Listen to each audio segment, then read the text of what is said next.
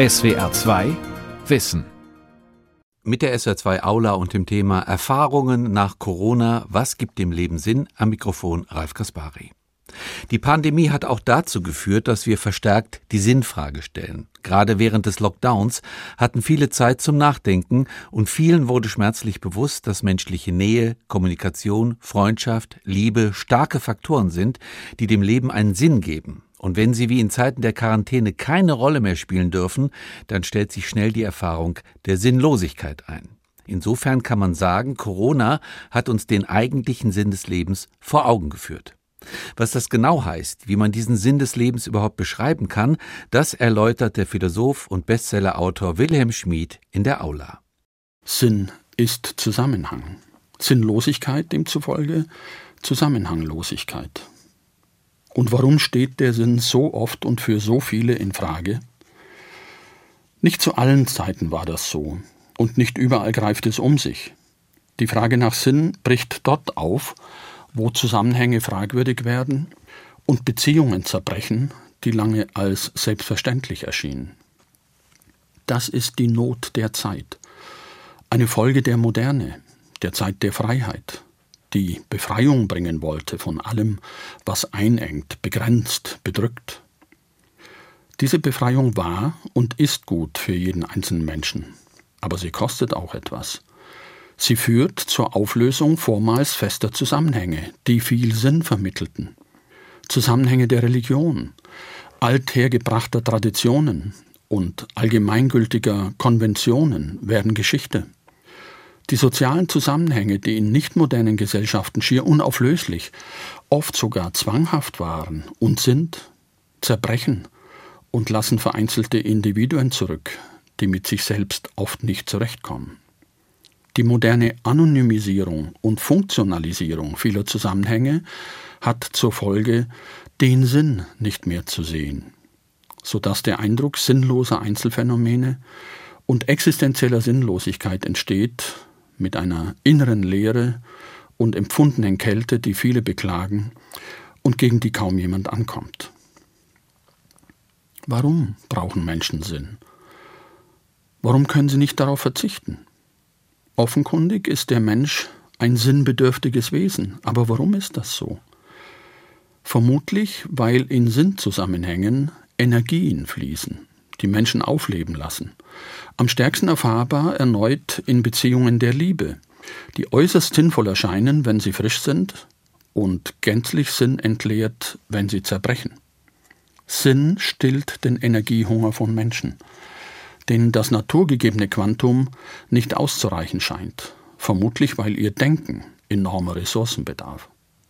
Wenn aber in der Moderne viele Sinnzusammenhänge und Beziehungen aufgelöst werden, wird es zur Aufgabe der bewussten Lebensführung, der Lebenskunst, sie wiederzufinden und neue Beziehungen zu gründen und zu pflegen. Denn das ist offenbar der Schlüssel zum Sinn. Ein sinnerfülltes Leben ist ein Leben in Beziehung. In der Corona-Krise haben Beziehungen schlagartig ihre Bedeutung für das Leben und die Erfahrung von Sinn erwiesen. Auf einmal war klar, wie wertvoll es ist, jemanden an der Seite zu haben, Freunde kontaktieren zu können, Nachbarschaftshilfe zu bekommen, Kollegen zumindest über den Bildschirm zu sprechen. Viele stellten erst im Homeoffice fest, wie wichtig ihnen der direkte Austausch ist, der Plausch mit den Kollegen von Angesicht zu Angesicht. In der großen Verunsicherung zeigte sich, wie viel Sinn im Leben wir der Familie, den Freunden, Nachbarn und Kollegen verdanken. Die schnelle Kontaktanbahnung mit Apps wie Tinder mag Abwechslung ins Leben bringen, aber es sind verlässliche Beziehungen zu anderen, die dafür sorgen, nicht einsam zu sein, wenn das Leben schwierig wird. Jetzt war auch die Zeit, sich stärker mit sich und dem eigenen Leben zu befassen. Die Erfahrung der Krise beförderte das Nachdenken darüber, was mir in meinem Leben Sinn gibt, etwa die Beziehung, in denen ich lebe, die Arbeit, in der ich Sinn sehe, die Arbeitsstelle, die ich gerne aufsuche, die Reisen, von denen ich träume, Werte wie Verlässlichkeit, Gerechtigkeit, Solidarität, die ich selbst realisieren will – sich zu besinnen, nachdenklich zu werden, die größeren Dimensionen wieder zu sehen, dazu braucht es Distanz, räumliche Distanz, die durch Social Distancing befördert wurde. Für viele auch durch die Distanz zum gewohnten Arbeitsplatz. Jede und jeder konnte sich fragen, wie kann ich mit mir so umgehen, dass ich umgänglich für andere werde, mit denen ich zusammenlebe und arbeite? Wie kann ich anderen so helfen, wie ich mir das vielleicht von ihnen erhoffen würde? Die Besinnung auf sich trug in der Corona-Krise dazu bei, wieder mehr mit sich ins Reine zu kommen. Die Arbeit an Sinnzusammenhängen beginnt in der Tat bei der Beziehung zu sich, um sich mit sich selbst zu befreunden – also innere Zusammenhänge zwischen den verschiedenen und gegensätzlichen Seiten in sich zu finden, zwischen körperlichen und geistigen Bedürfnissen, Gefühlen und Überlegungen, dem Drang nach Freiheit und dem Wunsch nach Bindung. Diese Gegensätze wurden einst durch religiöse und kulturelle Vorgaben von außen aufgelöst, lange zu Lasten des Körpers, der Gefühle, der Freiheit. Es liegt an jedem Einzelnen, Kompromisse für sich selbst zu finden, mit denen er oder sie leben kann, und festzulegen, was ihm oder ihr wichtig ist, um sich daran zu orientieren. Ausgehend vom eigenen Selbst ist es einem Menschen auf mehreren Ebenen möglich, Sinn im Leben zu finden und dem Leben selbst Sinn zu geben. Die elementarsten Sinnzusammenhänge sind die, die sich den körperlichen Sinnen verdanken. Aus guten Gründen tragen die Sinne das Wort Sinn in sich. Immer und überall stellen die fünf Sinne des Sehens, Hörens, Riechens, Schmeckens, Tastens sehr viel Sinn zur Verfügung, denn sie sorgen für Zusammenhänge zwischen Selbst und Welt, Selbst und anderen. Würde ein Mensch nichts mehr sehen, hören, riechen, schmecken, tasten können, fände er sich in einem schwarzen Nichts wieder, in dem er nicht lange überleben könnte. Daher kommt so viel darauf an, die Sinne zu pflegen, mit viel Liebe zum sinnlich Schönen, zum Essen und Trinken, zu Musik und Erotik. Mit den fünf Sinnen ist die Vielfalt des Lebens in all seinen Erscheinungsformen wahrzunehmen, mit einem sechsten Sinn in der Bewegung zu erleben, mit einem siebten Sinn im Körperinneren, im Bauch zu erspüren. Sinn ist zuallererst sinnlicher Sinn, das war mehr als sonst im Corona-Frühjahr erfahrbar. Der Frühling war früh da. Es hätte auch finsterer Winter sein können, das hätte vieles erschwert. So aber flutete das Licht, frisches Grün brach aus kahlen Ästen hervor. Farbenfrohe Blüten überall, der Sinn des Lebens stand nicht grundsätzlich in Frage. Klarer als zuvor wurde jetzt auch für viele, welche Bedeutung die sinnliche Berührung fürs Leben hat. Berührung macht gelassener die Hand eines anderen Menschen halten zu dürfen, sich körperlich nahe sein zu können, sich zu umarmen. Jede und jeder weiß, wie das wirkt, wenn es willkommen ist, nicht nur zwischen Liebenden, sondern auch zwischen Freunden, zwischen Eltern und Kindern, Großeltern und Enkel. Die Corona-Zeit wird in Erinnerung bleiben als die Zeit, in der wir manchmal Berührung schmerzlich vermissten. Wir sollten es nicht mehr daran fehlen lassen. Eine starke Energiequelle ist neben dem Sinnlichen der seelische Sinn, der gefühlte Zusammenhang mit anderen und der Welt, oft verbunden mit sinnlichen Momenten. Gefühle für andere und von anderen für das eigene Ich intensivieren das Leben, da sie viel Energie vermitteln. Bejahende Beziehungen zu anderen können geradezu erfüllend sein. Jeder weiß aus Erfahrung, wie schön eine Freundlichkeit sein kann. Aber kann ich das auch? Und was in jedem Fall für die seelische Sinngebung zur Verfügung steht, ist eben vor allem die Liebe. So wichtig ist sie, dass es sie im Plural geben sollte, statt alles vom Gelingen einer einzigen Liebe abhängig zu machen. Das ist nicht unbedingt ein Plädoyer für Polygamie und Polyamorie. Bei der Vielzahl von Lieben, die nötig sind, um dem Leben Sinn zu geben, geht es bei weitem nicht nur um die Liebe im engeren Sinne, sondern um viele weitere Beziehungen, etwa zwischen Eltern und Kindern. Eine Beziehung, die fast immer glückt und sehr viel Sinn vermittelt, ist die zwischen Großeltern und Enkeln, meist auch zwischen Geschwistern. Kaum etwas kann so sinnerfüllend sein wie diese Beziehungen. Und ganz deutlich wird hier, dass Sinn wichtiger ist als Glück. Denn beglückend sind sie ja nicht immer in jedem Moment. Und nicht nur Menschen können geliebt werden, sondern auch Tiere, eine Liebe, aus der viele Menschen Sinn beziehen.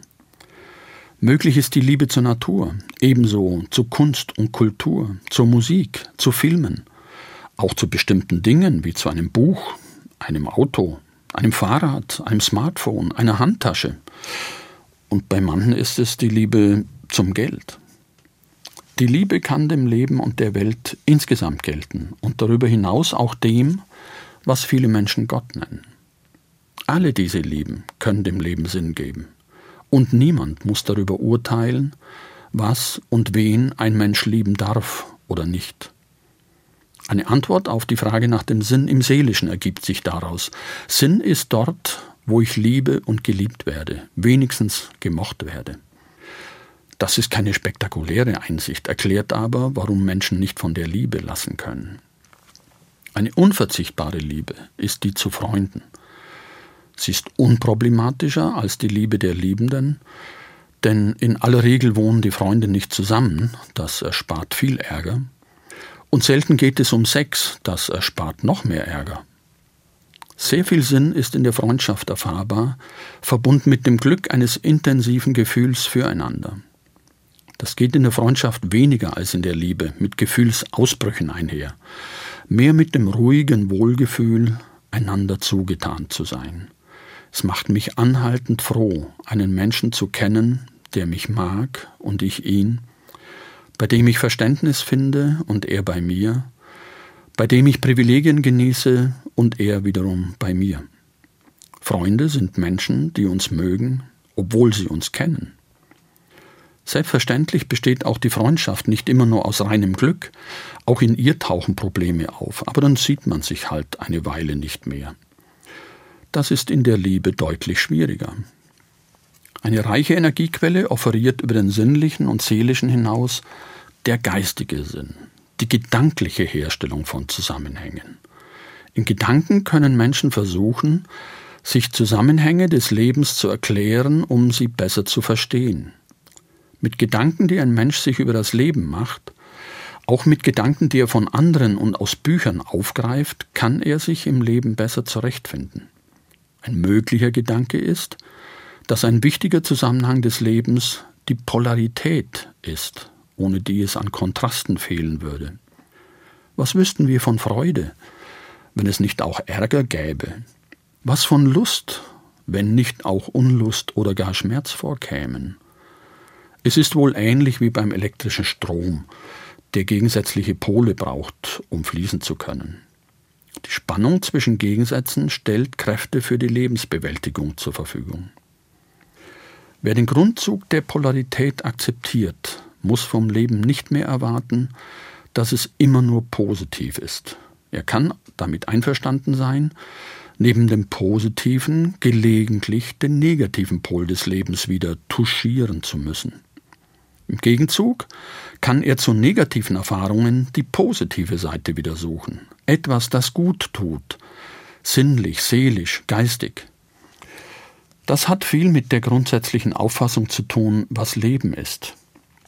Das Leben ist zerbrechlich. Das hat die Corona-Krise drastisch vor Augen geführt. Für Menschen, die die Erfahrung einer Krankheit kennen, ist das nicht neu, dass von jetzt auf gleich alles ganz anders sein kann. Die Krise hat gezeigt, dass jede Gewissheit über Nacht wegbrechen kann, dass auch das scheinbar sichere Leben im Wohlstand sehr verletzlich ist, dass es nicht selbstverständlich ist, dass alles funktioniert, dass etwas Schlimmes geschehen kann, das nicht mehr revidierbar ist, dass das Leben schicksalhaft sein kann, wie dies einst genannt wurde, dass sich das auch durch ein noch so angestrengtes Positivdenken nicht ändern lässt, dass es eine gute Alternative wäre, realistisch zu denken und auch negative Nachrichten zur Kenntnis zu nehmen, um frühzeitig Schlüsse daraus zu ziehen und sich zu wappnen. Der geistige Sinn hängt außerdem von den Gedanken ab, die Menschen sich über Ziele und Zwecke machen, für die zu leben sinnvoll erscheint. Ziel und Zweck Telos im Griechischen, sorgen für teleologischen Sinn und bestärken die subjektive Gewissheit, was ich mache, ist für etwas gut. Und mein Glück ist es zu wissen, wofür ich lebe, arbeite, vielleicht auch leide. Wo ein solcher Sinn ist, da ist Trost in schwieriger Zeit.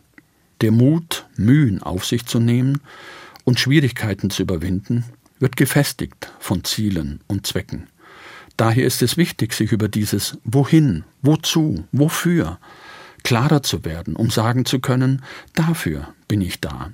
Das ist meine Aufgabe, die ich übernehme, die Pflicht, der ich nachkomme, das Werk, an dem ich arbeite, die Idee, für die ich kämpfe. Den Prozess der Klärung unternimmt ein Mensch selbst, aber er kann dafür auch freundschaftliche oder professionelle Hilfe in Anspruch nehmen, um fortan sehr viel für das vorgestellte sinnvolle Leben zu tun. Ansonsten kann eine Sinnlosigkeit entstehen, die als Perspektivlosigkeit erfahren wird. Individuell und gesellschaftlich kommt viel darauf an, sich und anderen Perspektiven aufzuzeigen. Und das geschieht zuallererst mit gedanklicher Arbeit, in Gesprächen und in Bildungsinstitutionen, die Perspektiven eröffnen können. Menschen, die keine Perspektive haben, sind in Gefahr, sich aus Verzweiflung dorthin zu wenden, wo ihnen totaler Sinn versprochen wird. Damit der dann nicht gleich wieder in Frage steht, geraten sie in Versuchung, alles zu zerstören, was davon abweicht. So entsteht Terrorismus. Es gibt ein vitales Eigeninteresse der Gesellschaft daran, es gar nicht erst so weit kommen zu lassen. Welcher Sinn könnte in der Corona-Krise gesehen werden? Ob sie einen aus sich selbst heraus hat, ist unwahrscheinlich. Aber der Sinn der Krisen abzugewinnen ist, liegt darin, Besinnung zu ermöglichen und sogar zu erzwingen. Fast ist es so, als ob wir so etwas gebraucht hätten. Eine Atempause. Rückblickend könnte das der Sinn sein, der Corona noch gegeben werden kann. Eine Gelegenheit, einiges zu überdenken. Die Besinnungslosigkeit war zu groß geworden. Alles schien beherrschbar, alles ging seinen schnellen Gang, weiter, immer weiter. Tempolimit? Nicht auf den Straßen und nicht im Leben. Rennen war wichtig, egal in welche Richtung. Jetzt war es möglich, den Wert von Rahmenbedingungen des Lebens kennenzulernen, die Verlässlichkeit von staatlichen Institutionen, die Wichtigkeit einer florierenden Wirtschaft und von Friseuren. Die Erfahrung verhilft besser als jede Theorie dazu, das zu erkennen, was zuvor in der Selbstverständlichkeit verborgen lag, sich jetzt aber als unverzichtbar erweist, und sei es nur Klopapier. Übrigens auch in anderen Ländern. Und aus dem einfachen Grund, dass nun mehr Leute als sonst ganztägig zu Hause verdauten. Besser zurechtkamen vielleicht diejenigen, die einen weiten Blick in ihrem Leben haben, die weitestmögliche Perspektive und reichste Energiequelle tut sich auf, wenn das gewöhnliche Leben im Fühlen und Denken überschritten werden kann. Außergewöhnliche Erfahrungen bringen einen Sinn über das Leben hinaus in den Blick. Dass ein solcher Sinn möglich ist, ahnt ein Mensch sein ganzes Leben hindurch bei ekstatischen Erfahrungen, in intensiver Sinnlichkeit, in der starken Bewegtheit durch Gefühle, bei ausgiebigen Ausflügen ins Reich der Gedanken, bei einem tiefschürfenden Gespräch oder einer Lektüre, beim Versinken im Spiel oder in einer Tätigkeit, bei jeder Art von Flow und Traumseligkeit. Einige kennen die Erfahrung der Unendlichkeit wohl vom Internet, in dem sie sich verlieren.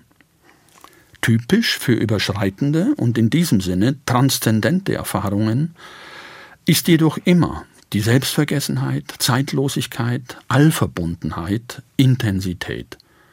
Manche Menschen nennen diese Erfahrungen göttlich. Und sie sind so stark, dass sie lange nachhallen. Die Intensität, die dabei erfahren wird, gibt der Vermutung Nahrung, dass diese Energie das Wesentliche des Lebens ist, das über das Selbst und alle Zeit und Endlichkeit weit hinausgeht. Wo Energie ist, da sind Möglichkeiten. Daraus könnte sich auch der Sinn des Lebens ergeben. Er könnte in der Nutzung von Energien, somit von Möglichkeiten liegen. Jedenfalls kann ein Mensch diesen Sinn im Leben sehen und sich selbst fragen, was kann ich zur Entfaltung der menschlichen Möglichkeiten beitragen? Welche Möglichkeit ist meine eigene, mit der ich zur Welt gekommen bin? Welche kann ich neu erfinden? Welcher will ich mein Leben widmen? Was kann ich zu ihrer Verwirklichung tun? Was kann ich für die Möglichkeiten anderer tun? Wie kann ich werden, was ich sein kann? Das muss keine große Sache sein. Es geht um das, was dem eigenen Ich am besten entspricht und seine Kräfte freisetzt, was es am besten kann und womöglich noch erreichen will. Das würde heißen, der Sinn des Lebens ist die volle Entfaltung des Lebens. Es könnte die Aufgabe von Menschen sein, Möglichkeiten und Unmöglichkeiten zu testen. Dass eine Verwirklichung gelingt, ist wünschenswert, aber auch ein Misslingen ist wertvoll, um in Erfahrung zu bringen, was nicht wirklich werden kann, jedenfalls nicht jetzt. Manchmal bringt gerade das unmöglich Erscheinende das Leben weiter. Unmöglich erschien einst beispielsweise das Fliegen, aber irgendwann wurden Flüge normal. Als unmöglich abgetan wurden einst Müslifresser, aber sie fanden sich in der Mitte der Gesellschaft wieder. Träume und Fantasien dienen dazu, Möglichkeiten aufzuspüren, auch abseitige und absurde Möglichkeiten. Dass solche im Umgang mit Corona von einigen vertreten werden, ist nicht unbedingt beunruhigend, sondern ein Beweis für die überbordende Fantasie von Menschen. Und warum und wozu gibt es menschliches Leben überhaupt? Vielleicht nur, damit in der Gesamtheit der Evolution auch diese Möglichkeit wirklich wird. Ein Wesen, das die prachtvolle Entfaltung des Lebens wahrnehmen und mitgestalten kann. Jede Erfahrung jedes Menschen ist dafür von Bedeutung, denn darauf kann die allgemeine Evolution aufbauen. Sie profitiert vom relativ schnellen Durchspielen der Möglichkeiten in einzelnen Wesen, damit klar wird, in welche Richtung die Entwicklung weitergehen kann. Es ist vergleichbar mit dem Reisen. Einzelne erkunden die zahllosen möglichen Reiseziele, die Ergebnisse sprechen sich herum und dann wissen alle, was sich lohnt und was nicht. Nehmen die Klagen zu, dass eine Destination überlaufen ist, gehen einige wieder auf Erkundungstour. Und warum und wozu gibt es überhaupt Leben, nicht nur menschliches? Vielleicht nur, weil es irgendwann in der kosmischen Entwicklung möglich wurde. Unter den Möglichkeiten, die blind durchgespielt werden, erwies sich die des Lebens als besonders ausbaufähig, um alles zu verwirklichen, was möglich ist. Und was ist das große Warum und wozu, der mögliche Sinn über das Leben hinaus, der absolut große Zusammenhang, der Menschen seit jeher umtreibt und den sie oft allein mit dem Sinn identifizieren? Warum Gibt es überhaupt etwas und nicht vielmehr nichts? Eine einfache Antwort könnte sein, weil das eben eine der Möglichkeiten ist. Und wozu? Um im Laufe endloser Zeiten alle Möglichkeiten dieser Welt auszuschöpfen und dann eventuell wieder von vorne anzufangen. Ewige Wiederkehr desgleichen, wenn auch wohl eher nicht des identischen selben. Menschen ist es möglich, bewusst daran teilzuhaben. Vorausgesetzt, dass sie nicht noch alle ihre Möglichkeiten zunichte machen. Corona zwingt uns dazu, größer zu denken und die Fundamente unseres Lebens ins Auge zu fassen. Grundlegender als Staat, Wirtschaft und Gesellschaft ist die Natur des Planeten. Der Mensch ist ein Teil von ihr. Aber sie kann auch das menschliche Leben bedrohen, nicht nur bei Erdbeben. Mit ihr gibt es keine Diskussionen und Verhandlungen. Die Natur ist nicht speziell für Menschen gemacht. Unbedachte Eingriffe in sie schlagen auf uns zurück. Wir haben daher ihre Gegebenheiten zu respektieren, zu denen auch unkalkulierbare Viren und Mikroben gehören. Steigende Temperaturen infolge der Klimaveränderung fördern die Ausbreitung von Infektionen durch Zecken und Mücken. Sollte die berechtigte Sorge angesichts der Klimakrise weiterhin als Hysterie abgetan werden, findet das hoffentlich nur noch bei wenigen Gehör. Vorsorge ist besser, das sagt jeder Zahnarzt. Das Bewusstsein, das in der Corona-Krise wächst, dass die gesamte Menschheit eine Schicksalsgemeinschaft im Rahmen der Natur ist, kann eine neue Seite im Geschichtsbuch aufschlagen. Das könnte der wichtigste Gewinn von Sinn nach Corona sein. Auf vielfache Weise ist es also möglich, im Leben Sinn zu sehen und dem Leben Sinn zu geben. Dazu bedarf es nicht mehr der üblichen Glaubenssätze in Sinnfragen. Alles ist sinnvoll, wie die einen sagen, obwohl das niemand wirklich wissen kann. Die anderen glauben ganz im Gegenteil an ein sinnloses Walten und behaupten, es gibt keinen Sinn. Aber wer könnte über den Maßstab für die zweifelsfreie Erkenntnis verfügen, wie es letztlich ist oder nicht ist? Wer hätte jemals den erforderlichen totalen Überblick über alle Zeit und alles Sein, der so weitreichende Schlüsse erlauben würde? Sinnzusammenhänge gehen grundsätzlich aus Deutungen und Interpretationen hervor. Die können sich im Laufe der Zeit wandeln. Und so kann der Sinn immer nur eine subjektive und provisorische Lebenswahrheit sein, deren Tragfähigkeit sich im wirklichen Leben erst noch erweisen muss. Die Vielzahl möglicher Deutungen vermittelt einen Eindruck vom Umfang der Wahrheit, die es vermutlich gibt, die aber wohl nie vollständig zu erkennen ist, jedenfalls nicht von Menschen. Um nicht von neuem nur Glaubenssätzen zu folgen, erscheint es sinnvoll, jede Sinnfindung und Sinngebung von vornherein unter einen Sinnvorbehalt zu stellen. Wenn es darum geht, dem Leben Sinn zu geben, setzt dies voraus, dass dieser Sinn nicht einfach schon vorzufinden ist. Nicht jetzt und vielleicht überhaupt nicht. In Frage steht nicht mehr der einzig mögliche Sinn des Lebens, sondern der eine unter vielen, den ein Mensch für sich selbst für überzeugend hält und auf den er sein Leben zu bauen bereit ist. Vorbehalte zu hegen, muss dabei nicht auf eine Sinnabstinenz hinauslaufen. Sogar dann, wenn das Leben an sich keinen Sinn haben sollte, ist es möglich, vielfachen Sinn im Leben selbst zu finden. Und die Vorbehalte machen es leichter, jeden Sinn bisweilen wieder kritisch zu befragen, neue Überlegungen anzustellen, Erfahrungen zu berücksichtigen und jegliche Sinnarroganz zu vermeiden, die über Sinn und Sinnlosigkeit zweifelsfrei Bescheid zu wissen glaubt. Dies vorausgesetzt, steht jedem Menschen ein Füllhorn an Sinn zur Verfügung, auch ohne Wissen um einen letzten Sinn. Ein Füllhorn allerdings, das nicht mehr von irgendwelchen Instanzen sozusagen auf dem Sinn-Silbertablett serviert wird. Alles hängt von der eigenen Besinnung ab, für die ein Mensch sich immer wieder die Zeit nimmt, um nach Sinn zu fragen, auch in unmöglichen Situationen. Besinnung heißt, immer neu darüber nachzudenken, ob dem Sinn ausreichend Beachtung auf allen Ebenen geschenkt wird, sinnliche Momente zu genießen, gefühlten Beziehungen Aufmerksamkeit zu widmen, sich Gedanken zu allen möglichen Zusammenhängen zu machen, vielleicht abends zu den Sternen aufzuschauen, die sich in unendlichen Zusammenhängen bewegen, und so eine Transzendenz zu pflegen, für die es keiner besonderen Religion bedarf. Aber das sind nur Anregungen und Überlegungen. Jeder einzelne Mensch entscheidet selbst, welche Ebenen und welche Beziehungen für ihn von Bedeutung sind, wenn er dem Leben Sinn geben möchte. Das war die SWR2 Aula mit dem Thema Erfahrungen nach Corona. Was gibt dem Leben Sinn? Sie hörten einen Vortrag vom Philosophen Wilhelm Schmid und Sie können diesen und alle anderen Vorträge wie immer nachhören und nachlesen. Infos finden Sie auf unserer Homepage www.swr2-wissen.